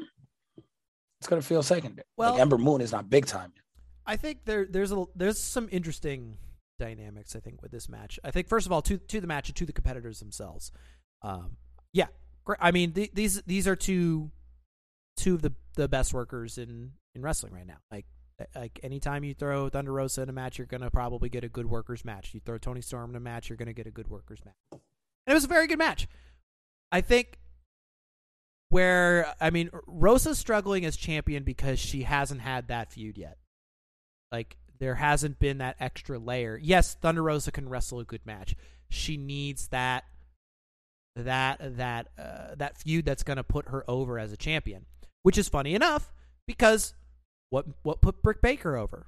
Thunder Rosa, right? And that is what AEW has kind of struggled to do, especially with this belt, is to create a compelling story and a compelling feud with this belt. Um, especially as of late. Um, and and and Thunder Rosa, I think, has been hampered by. There's, uh, you know, I think the Marina Shafir match really hurt. Um, Yeah. and the controversy around that, whether Thunder Rosa was uh, dogging it, uh, for lack of a better word. Um, the Nyla Rose thing was not good. Um, the Serena Deeb match was great, but the build up to that was kind of confusing, and no one was quite sure who to root for because Serena cut a great promo, but at not at the service of the feud. and I didn't think she had like a real chance of winning No. it anyway. So No, just- no. that felt flat. No, it, it, Um, it it did as a feud for them together, right? Like I think it was good for Serena Deeb, but it was not good for the feud. Uh, They have trouble telling stories with with with these women in AEW. I feel like Well, there's we're looking again. I feel like the company is very good, right? Very good. Um, whenever you have a singular voice, you can't do everything. Yep. It's the problem with WWE, right? They have a million writers. They have you know people who book shit and produce shows and do all this stuff. At the end of the day, it's a singular voice of decision making. AEW just has a singular voice. They don't even have the sounding board underneath, but really, Vince doesn't either because he just vetoes that shit and rips it up anyway. with with one caveat I will say before I let you continue, with the caveat that the wrestlers have a little bit more input on. Hands down. Their- And I'm not, I'm not sure if that's good or bad because it's great for the veterans of television wrestling. It is great for the veterans who know how to navigate it. Those without weekly television experience, sometimes shit goes left. We end up with Sammy Guevara and whatever. We end up even with the stuff with uh, Ethan Page and Scorpio Sky, and, and those are veterans of the sport. But shit can still go wrong, you know. Like there's there's one voice, and the man works tirelessly, but so does Vincent Kennedy McMahon, and it's one of those things. Like it's always tough when there's one voice. They didn't start off with one voice; they are now at one voice, That's fair. and that is tough. Yeah, I, I think Um, they're. Yeah, I'm sorry. Continue. No, no, we'll, we'll see where you know where that leads. But fine match. Yeah, yeah. I think, I think, yeah. I think just we've got to find a feud for for Thunder Rosa. That that's good. Yeah. Now that said, it sounds like there's some potential for her going and taking this belt, some other promotions, and maybe going. I don't want. I don't. I don't need everyone to go to a different promotion. That's No. another thing. Like this is cool. This nostalgia. Like I don't want to follow AEW Dark every day. I don't want to follow every ROH show. I don't want to follow every New Japan show. Granted, I do. I don't want to f- have to follow like Stardom. Like if I'm a normal casual fan, give it to me on this show. That's like me watching. You know, I'm a reality TV head, but like if I had to watch fucking Married at First Sight And then they're like, yeah, cool, but we're going to send this cast to Married at First Sight Australia. Yeah, I watch that, but most people don't. And then you can only see this stuff on YouTube. And then guess what? We're going to come back next week. You don't know what the fuck happened, but stuff is going, all going to be changed. It's just like, don't force me to watch like all like you have a show. Yeah. Give me a show. That's fair. Well, I, and, Yeah. and again, it also like goes into I think where that becomes a problem too is like it goes into like the whole this is the workers belt when like this is this is the champion of your women's division. Company. A Yes. little bit. These are a little bit different stakes that we're talking about. So she's a good feud, and then overall, Forbidden Door is going to run into this issue where women's matches are going to be a problem. Yeah. Unless you're gonna throw in something like a Stardom in there, Yeah. Shimmer. Yeah, Right. but you'll get another. They'll they will get a company to partner with them. that they need it, and they need They it. will. And and I think it also hurt this match because this was the only women's match on the Yep. card. You're gonna give a little bit more credibility to this women's division. There's got to be more matches. Yeah. and they've they've mean, the got- card was long as hell already, Coale. It was. It was. Uh, well, I'm, I'm, I'm not saying like necessarily add match, but maybe you substitute. Get QT Marshall out of here. Um, exactly. But yes, that's that. They need to figure that problem out going forward. Next match. Are you ready for this? Are you ready for this? Another belt. Uh huh. We this, have this one from New Japan. Yes, we have Will Ospreay versus Orange Cassidy. I said Sting. Sting had the most fun match. This was the best match. This match fucking ruled. Um, Will Ospreay could do a five star match in his sleep. It's just, I wish he was a better human being. I do, but sometimes people aren't, and they're really fucking good at their jobs. And Will Ospreay is one of those people where at any given moment he'll remind you, I'm one of the best wrestlers on this planet. Yeah, I used to do flippy shit, and you know I love flippy shit. Coale. We love the he's like- flippity dippity. Now he is an all around wrestler, and he's better than a lot of people. And Orange Cassidy is one hell of a wrestler. Um, again, shout out to Justin Ivy versus Rat Pack, telling me to watch some of his m- matches. Firehand, Chikara, Yes. deep cut. Yes. and putting me on to Orange Cassidy and him actually wrestling before the gimmick. And we saw that here. And these two put on one hell of a show. And man, it was just from go to the final just sequence. This was a match that was perfect. Uh, shout out to Dre Sporting News and you know the whole crew over there. That's great. They're out of their damn mind. They rated nine matches on here in A or above. Like, okay, chill. This, they gave it A plus. This is like they gave five matches an A plus. Like, what the hell is an A plus? Everything gets A plus. But this match was damn A plus. Like, if I had to give five This stars goes on into this my card, universe of if you want to protect all the finishers, why not just keep hitting finishers? yeah, this was an A plus though. Like, uh, an A was FTR, and that was an amazing match. Great match for them. This shit's an A plus. This is a five star match. This is this is eight stars you put in the Tokyo Dome. Meltzer. this this, this was an incredible match. 12 and a half stars. stars. uh, now I'm trying to get him to not block me. Let me not. Let me not make fun of. Him. Uh, we're still trying to figure out why he blocked me. So, uh, but this this was an amazing match. It deserves all the credit. Um, these are the matches that you know people dream about when we have these crossovers. And when Ospreay comes over, and you're like, yeah, Ospreay's like he's still this big thing, right? And he has a program over there, and he's not too far removed from being champion and everything. And you're just like, oh, Orange Cassidy. And AEW really hasn't figured out where Orange Cassidy fits in terms of like a title guy. They get him perfectly right for feuds and matches. And I love the gimmick. I just don't know if they know if he's a champion above a mid card champion or even a mid card champion. We haven't seen him hold gold. We don't know what he is. We don't know if he's more Danhausen, like character actor who doesn't need a belt, or is he good enough to be champion, or will they make him champion? We don't know. But this showed that, like, yo, he when he needs to, he can go. And this was a banger. There and there are people who can live in that stratosphere. Some some people can't Mm-hmm. live in that weird mid card title, no title. Orange Cassidy can live there, and that's why uh, you know. But can he break out of there? does he Can he vacation somewhere else? does he need to? No, it, he's never going to get stale, in my opinion. Right, Um, so no, and that's but people strive to, right? Like, why are you in the business if you don't want to be world champion? why look every day and be like, yo, I'm getting a top three pop in this company, top five pop in this company, but I have not one title reign. Sooner or later, just as a competitor or someone in business, you're like, I'm due for a promotion. like, yeah, like I, I'm getting a top five pop since I entered. I put my hands in my pockets and people lose their mind. Like, yeah, eventually I don't gotta live in the title scene, but I'd like to take a vacation there. like, can I hold? That's fair. We got 18 million belts. Can I hold one? Again, again, and again, Three we're, months? we're we're not inside the mind of of an Orange No. Cassidy, right? So we don't. Not at all. We don't. You know. I'm just speaking as a competitor. Of course, again, of course. But I think there are money. there are there are a many wrestler in this company, um, and I him and a Malakai Black who can live in that in between, right? So Sure. They don't need to necessarily be in a title picture. Malakai Black needs to be in a title. Like he has to be the guy at some point because he was the guy before. That makes sense. But or, uh, Orange Cassidy, Orange Cassidy Orange never Cassidy is like the next degree of this. I just mean like you can serve matches without necessarily having a title be in there, right?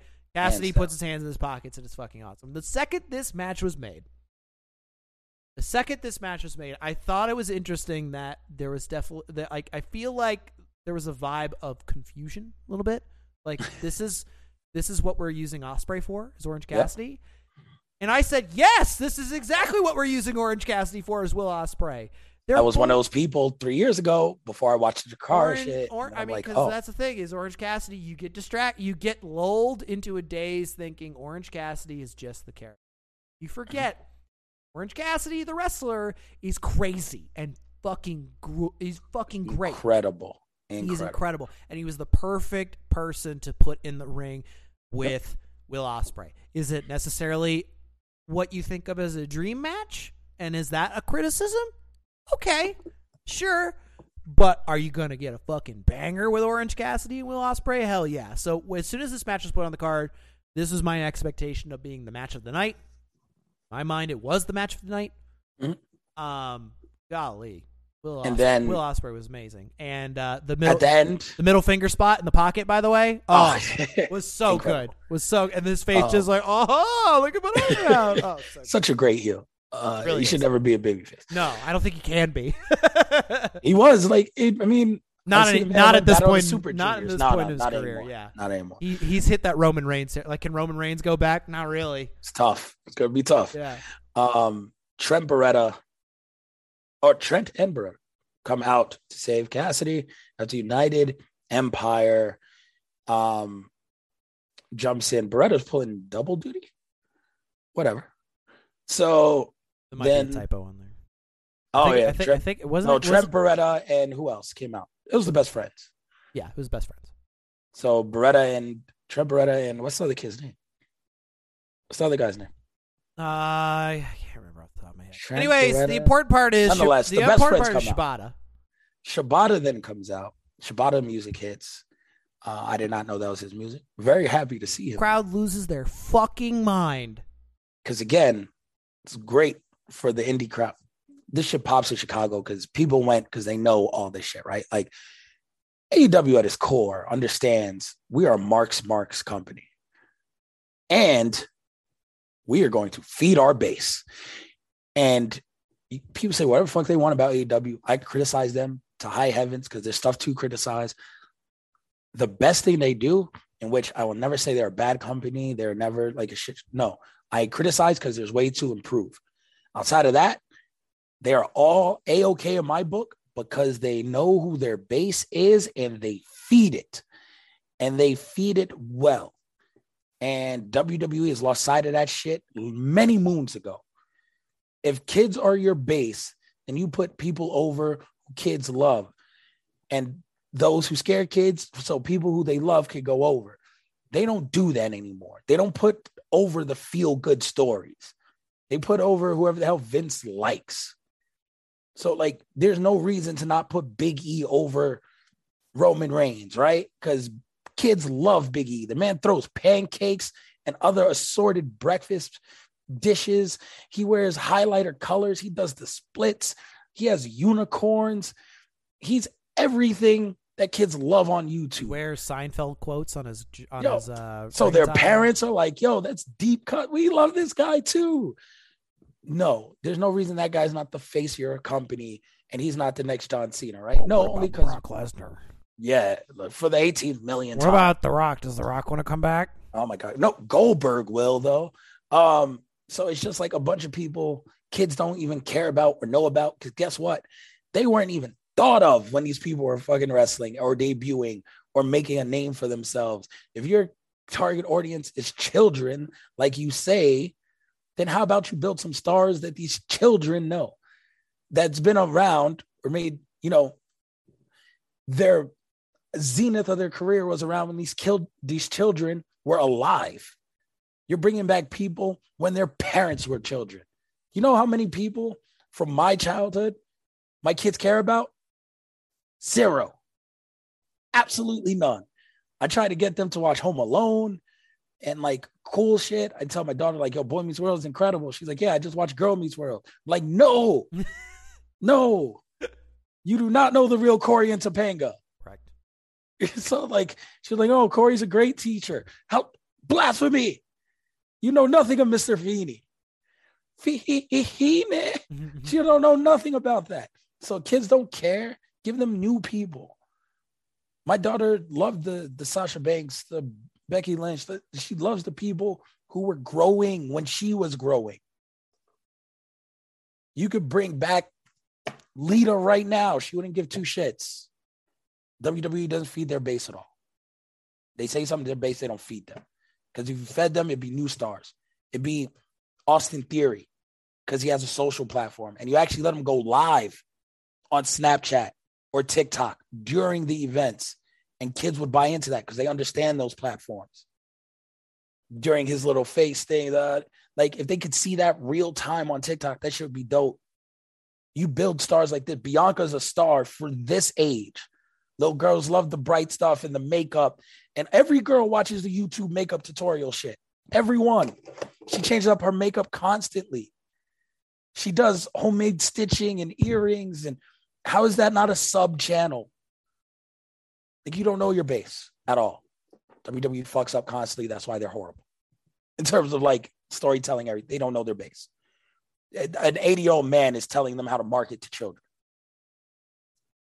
You're you're lost. Fundamental issue. Yes, Tony Khan knows his base.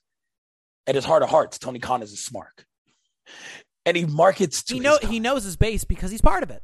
Yes, and that's cool. Now, in 20 years, when he's longer and he's out of touch with that, we'll see. Gonna get tricky. But for right now, this motherfucker's in the thick of it, Here comes and he's and he's great. Shibata comes out, huge pop, amazing. Um, gets the sunglasses. Yes, we'll see what that leads to. But now we're excited. I'm excited for G1. Next match, Zack Sabre Jr. versus the surprise hmm. new entrant of the Blackpool Combat Club. Who could it be? We knew. We knew all along. Swiss. Hey, even though JR did call him Swiss Superman. Shout out JR. Bringing it back from WWE. Like, y'all don't know this. Claudio, no longer Cesaro.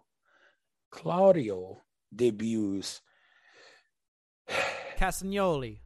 Castagnoli. Um, Claudio's just, I mean, Daniel Bryan or Bryan Danielson are calling a favor. Bryan Danielson was like, hey, I got a guy. You know, if you're gonna have a match, right? Zack Sabre Jr. Obviously, the dream match is Bryan Danielson. He called in he, that whatever the whatever the free agent bucks he's got in Madden or uh, NBA 2K. We got 99 overall. He found 98 overall. He found the next best guy for this kind of match. Good match. Oh, Um, I mean, it's not like exceptional match in my opinion. oh I I've thought it was seen- really good Oh, I've seen Claudio have better. Um, he's just getting started. for a guy who, had, who hadn't wrestled in a bit. He, he took some definitely took some time off. Oh, it was great. Um, good match. Him and Zach worked like they should have worked. He has way better in him, and we're about to see a lot better. Well, I think, and also too, like it's style. It's the style on style thing, right? They Yeah. were both trying to play at, you know, Zack Sabre Jr. plays at this speed, right? And I think a lot of it is Claudio is is coming in and going, okay, well, like let's let's ma- let's let's go at this speed. Let's match this speed. And I think you know Claudio obviously has been in so many kind of different matches throughout his career that and on Wednesday we're gonna we're gonna we're gonna see some of it. Yeah, so I thought this was a good match, a great and amazing debut. And it's the appetizer. And that's what it was. And then again, cool. We get to the the end of it. Claudio looked happy, right? Like he looked like that's great. This is where I told you someone needed a fireball to the face. Because JR at the end of this match constantly kept saying, This is pro wrestling, not sports entertainment. Chris Jericho's gimmick right now is all about the importance of sports entertainment. I understand he's hype over Claudio, and now he could be a professional wrestler. Jericho should have came out defended his honor. Fireball to you, Jim Ross, right to the face. Oh, if I'm going to see Jericho, yes, JR on commentary was shitting all over sports entertainment this whole match. The whole match. Okay.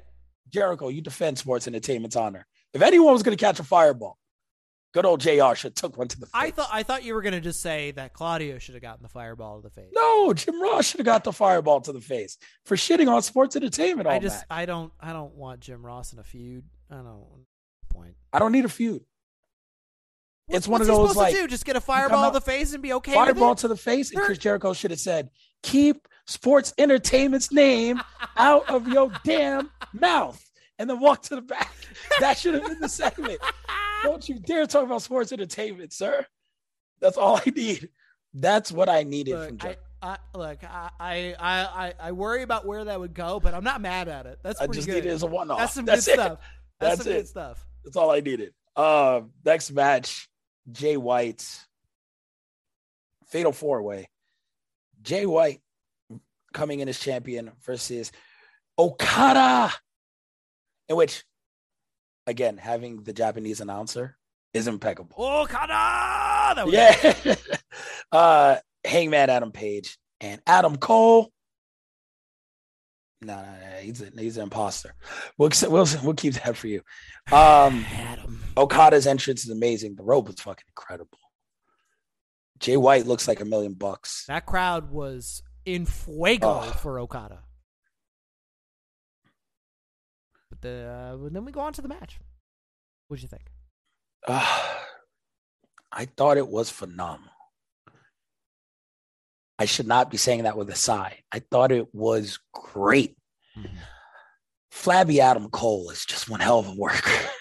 if he ever gets a sick pack, um, I'm going to cry because the man is great, do it. and I I don't want the people online to have the satisfaction. You keep it. I wish he can go further and get like the Tyson Fury muffin top just to piss people off and still be such a great worker, right? Every spot hit, everything was great. Um, the pacing felt great. Didn't seem like too long of a match. I was really into it. And then the end confused me. It seems as though there's an injury. Yes. So we we we give I I think we have to give some credence here. But even if there's an injury, this is my criticism of AEW. Wins and losses shouldn't matter so much that you fuck up a finish because of it. If Adam Cole is the one injured at the end of this match, right? And Jay White and Okada are in the same promotion, he just beat Okada two weeks ago. He hits Okada with the Blade Runner, pin Okada. Like, why do you have to unnaturally make it weird to Adam Cole, who didn't have a finisher hit on him at all, who just kind of collapsed because you saved him before the finisher was hit, right? Like he was about to get the Rainmaker, collapsed because you came in to hit the Blade Runner, kind of saved him, and then pinned him without any finisher or anything being hit on. Why? Just pin the guy you hit your finisher on. It shouldn't matter that much. Hmm. Make it make sense, especially on an audible. I, I I don't get it. They were so stuck on Adam Cole is going to take the pin. Adam Cole is going to take the pin. Adam Cole is going to take the pin. That when shit went awry, you couldn't audible. It made no sense. And it left everyone confused, from my knowledge, to injury or no injury. You you had an out. You hit a guy with your finisher. No one was around. Pin the guy. The other part too, with like calling an audible, there is like Hangman Adam Page is in there too. You got Yeah. you got three people. Just continue the match between the three of you. It's okay. Pin the guy you hit your finisher on. Well, or or if like if you got to keep it going, right? Because like here's my criticism of it. Okada is in the building. How many rainmakers were landed? If you can't remember one, that's because there wasn't a rainmaker.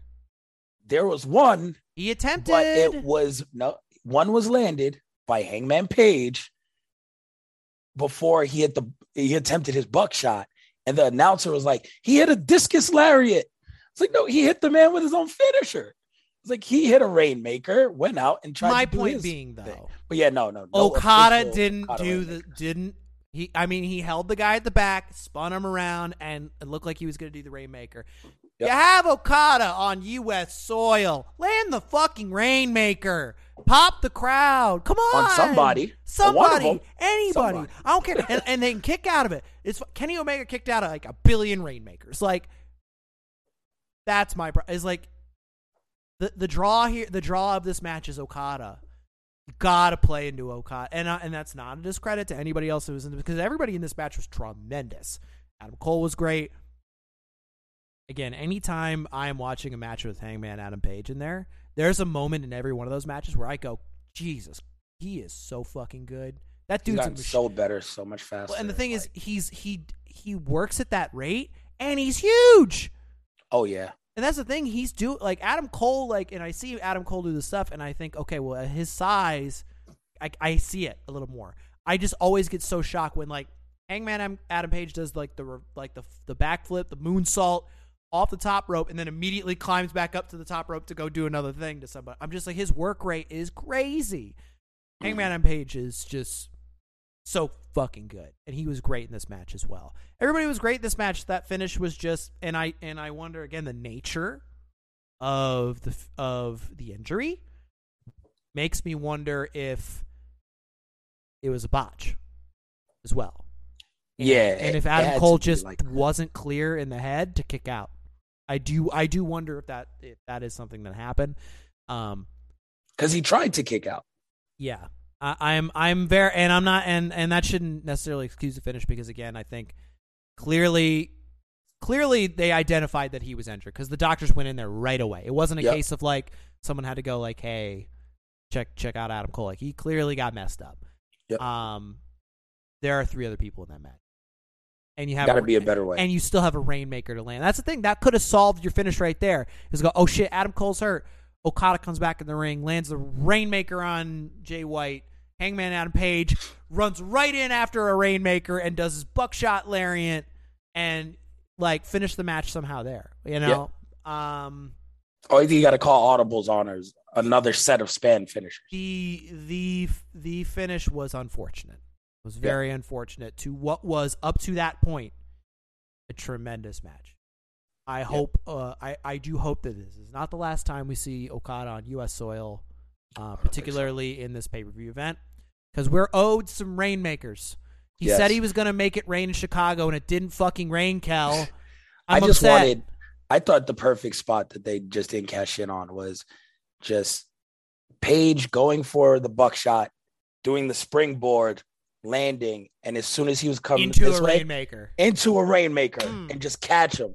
Um, Adam Cole did hit the the super kick into the moonsault on Adam Page, which is money. He hit the same one on Ricochet. That was fucking incredible. The timing Oh, on that. Oh, he's wild. Oh, he's so fucking good at those. Um, all right, so we have that match. Then we have main event for the interim. Ready for this call? AEW title, another belt. Every match had a belt.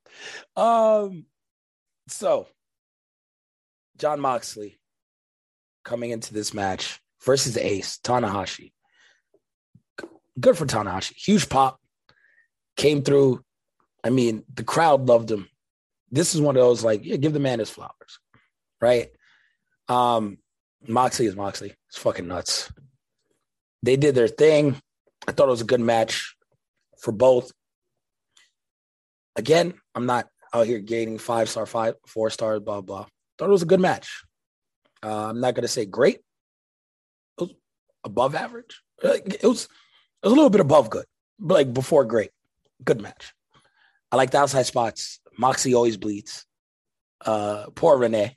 Renee's just like, again, it's a normal match, John. It's a normal match. He's just like, ah. Uh, the blood added. He's got a crimson mask. so no, I, I mean that it added to the match though. Um, I thought it was cool. The finish of this was even just a little bit wonky, but I, I thought it at the end. I was like, okay, no, he pulled it off. I, I liked it. I it didn't go too long, which is a great thing for me. They were in and out. They hit their they hit their moves. They hit their spots. Gave us what we wanted in the match.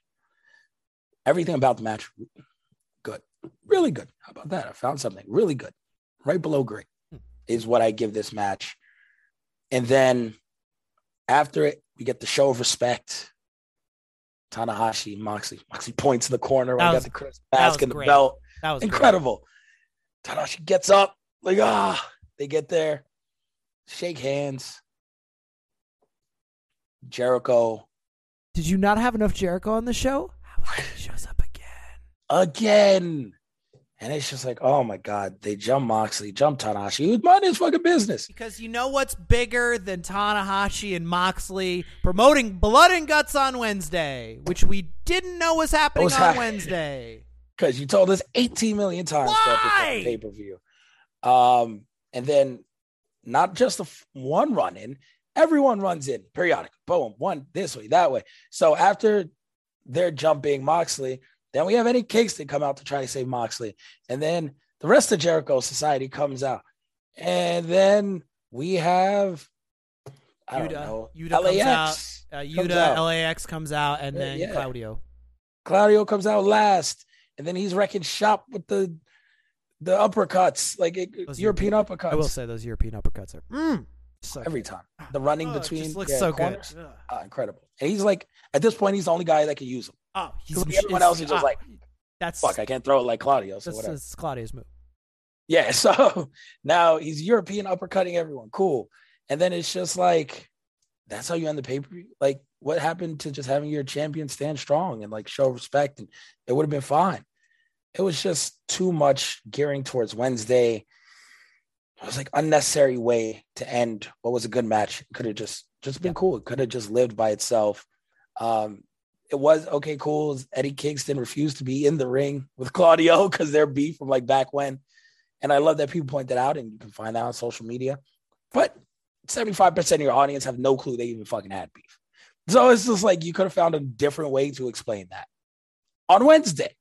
Like you didn't need to do it today. Have Claudio come out for another run. It's like he did a double debut. It's just that was exhausting. And I was like, so many times they send the fans home happy, completely satisfied. You leave there. If this was the 70s, you want a cigarette. Like, you know, like you, you just feel like, man, I am spent and I feel great. This one didn't quite leave me the same way. They had great in ring matches throughout. Sure, sure. Like, in some phenomenal, past great. But there was just some stuff throughout that I was like, yo, it's a little choppy. It didn't make sense. It's just a little weird. And then I look back and I'm just like, AEW, it was AEW people. It was an AEW pay per view featuring New Japan. It was not a co pay per view. And AEW just kind of washed them up and down the card. And New Japan was there to put over AEW guys and, and then hopefully get a little pub for G1 this year and get some a couple new fans. But they weren't there to like win or or really compete. And it was just it was weird. It's the first one. Shit can change. It might go different next year. But New Japan doesn't have to protect records. They don't post wins and losses every fucking week on television in a stat bar. AEW does, and I think that hinders it to a degree. That's fair. Um, yeah, I think that's a that is a valid criticism of the pay per view as a whole. It, it did feel like an AEW, especially at the end. It felt like an AEW pay per view featuring New Japan. Um, and I and I don't necessarily think it needs to be necessarily like New Japan versus AEW to make it a co-promotion event. Yep. Um, and we'll see what happens as this relationship develops because I do believe that at some point there's a fa- there's there's there there is the AEW portion of this. Now there has to be an event overseas. I think, um, and I and I hope we get that. I think an AEW and uh, New Japan event in Japan would be super cool. Oh, Um, very cool. And and if that's going to be like an element that we have and we kind of have it twice a year, I think that's super cool and awesome for uh, just a treat for wrestling fans because this was a this was a this was a a wrestling fans show. I would love to see Punk, Danielson go back over there, Claudio go back over. Like the Japanese fans Jericho. would go crazy. Yeah. Like they see Jericho recently, but like Omega go back. Moxley, all those guys, Oh, like they love there's just yeah, those WWE guys who haven't been able to go over there without like a you know bullshit little tour, like to go back and really wrestle like a full event, like that'd be like huge. So I I think think yeah, that would be dope. I think the mat the, the match itself was good. It was a very very solid title match. Um, yeah, Mox's got to bleed and everything. Um, I I didn't quite see as much of a purpose for the for for the blood for this match, which I just like was like, oh, okay, you just got to do it. Uh, but it did create a cool image at the end, and we we don't I don't think I don't know if they did anything after they went off the air. But that show needed to end with Moxley and Tanahashi doing a little handshake in the middle and and being like New Japan AEW, yeah, like that, Yep. you know, and then play Tanahashi's music and like that would that that that's the go home. That was the moment that needed to happen. We did not need to promote blood and Too guts much. in a New Japan AEW pay per view. Uh, And we had already had Jericho, Fireball, Umino. Like there was way and, Chris, I love your in ring stuff, man. You were, there was too much Chris Jericho, way too much Chris Jericho happening. bless the people who then stuck around to Tony Khan's post fight for like two and a half hours. I mean, those I- those things are marathon sessions, man. They don't pay me enough. Like they did like and I shout out to Blue Wire. I, they, nobody pays me enough to stick around after these long ass pay per views and watch two and a half hours of a press conference of a made up sport.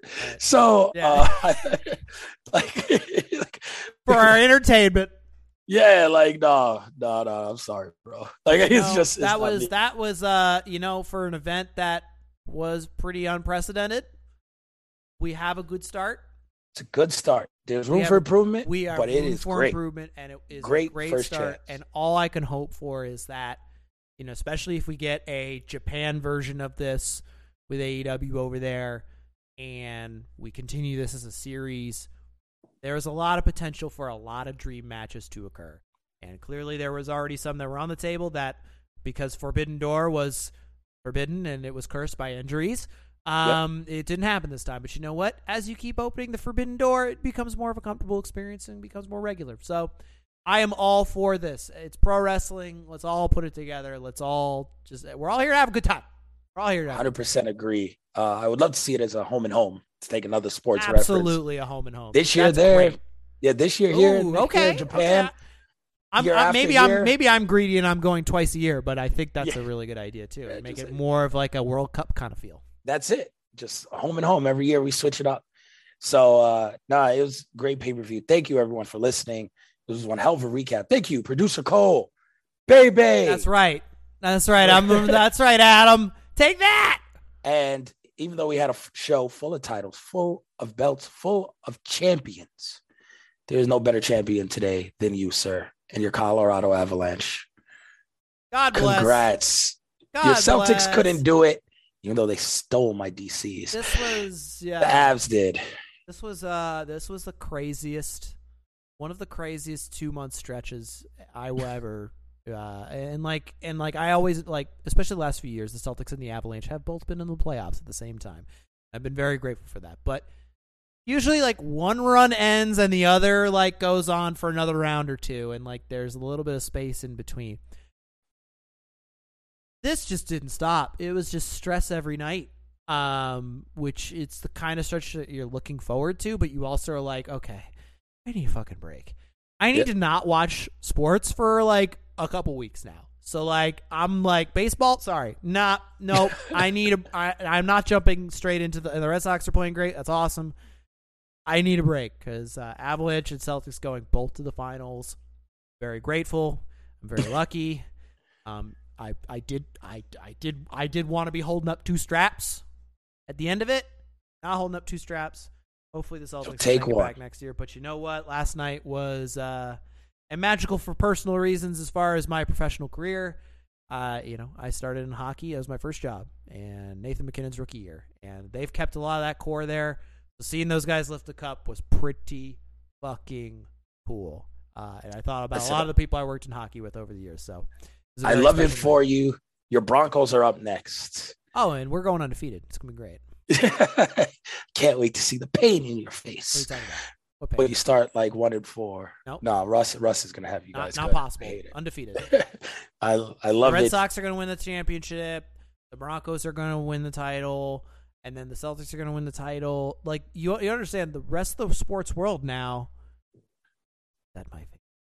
You're just gonna have your sweep. Hell, I have opened the forbidden door of sports. it's like the Coale Slam, like the Tiger Slam. it's, the, gonna go it's the Grand Slam. I'm sports. going for it every year. Oh, you would be unbearable. So let's be unbearable, and then I would get four title belts and just like uh, Yes. Ultimo Dragon. There you go. you you will ordered them. I'm sure you would. Um, Tony Khan got a guy. Tony if you're got a guy. Tony Khan has a guy if you need a belt. Thank you everyone for listening. We appreciate you. We'll keep this short since it was a long show. Follow us on social media wherever you guys can find the Corner Podcast. Check out our show on YouTube as well, where you guys can see us. We appreciate you. Thank you to everyone at Blue Wire Studios. You guys stay safe. Shout out to the old man who returns this week. Can't wait to chop it up with him. Huge week, boxing, MMA, and of course WWE is here in Vegas. So Stay tons tuned. more pro wrestling. We got a lot of fun corner. stuff coming, Oh, it's gonna be great. Until next time, we're out. baby. Everyone is talking about magnesium. It's all you hear about. But why? What do we know about magnesium? Well, magnesium is the number one mineral that 75% of Americans are deficient in. If you are a woman over 35, magnesium will help you rediscover balance, energy, and vitality. Magnesium supports more than 300 enzymatic reactions in your body, including those involved in hormonal balance. From functional medicine doctors to mental well-being and female hormone experts, we all know that magnesium is the one mineral to improve all aspects of well-being and health. But which one? Magnesium Breakthrough from Bioptimizers, the trusted choice recommended by leading experts with seven best absorbed forms of magnesium to ensure your body receives the support it needs for overall well-being. Go to bioptimizers.com slash balance today and use code BALANCE10 for 10% off. Support your journey to wellness at B-I-O-P-T-I-M-I-Z-E-R-S dot com forward slash balance. Magnesium Breakthrough from Bioptimizers, your foundation to optimal health and vitality.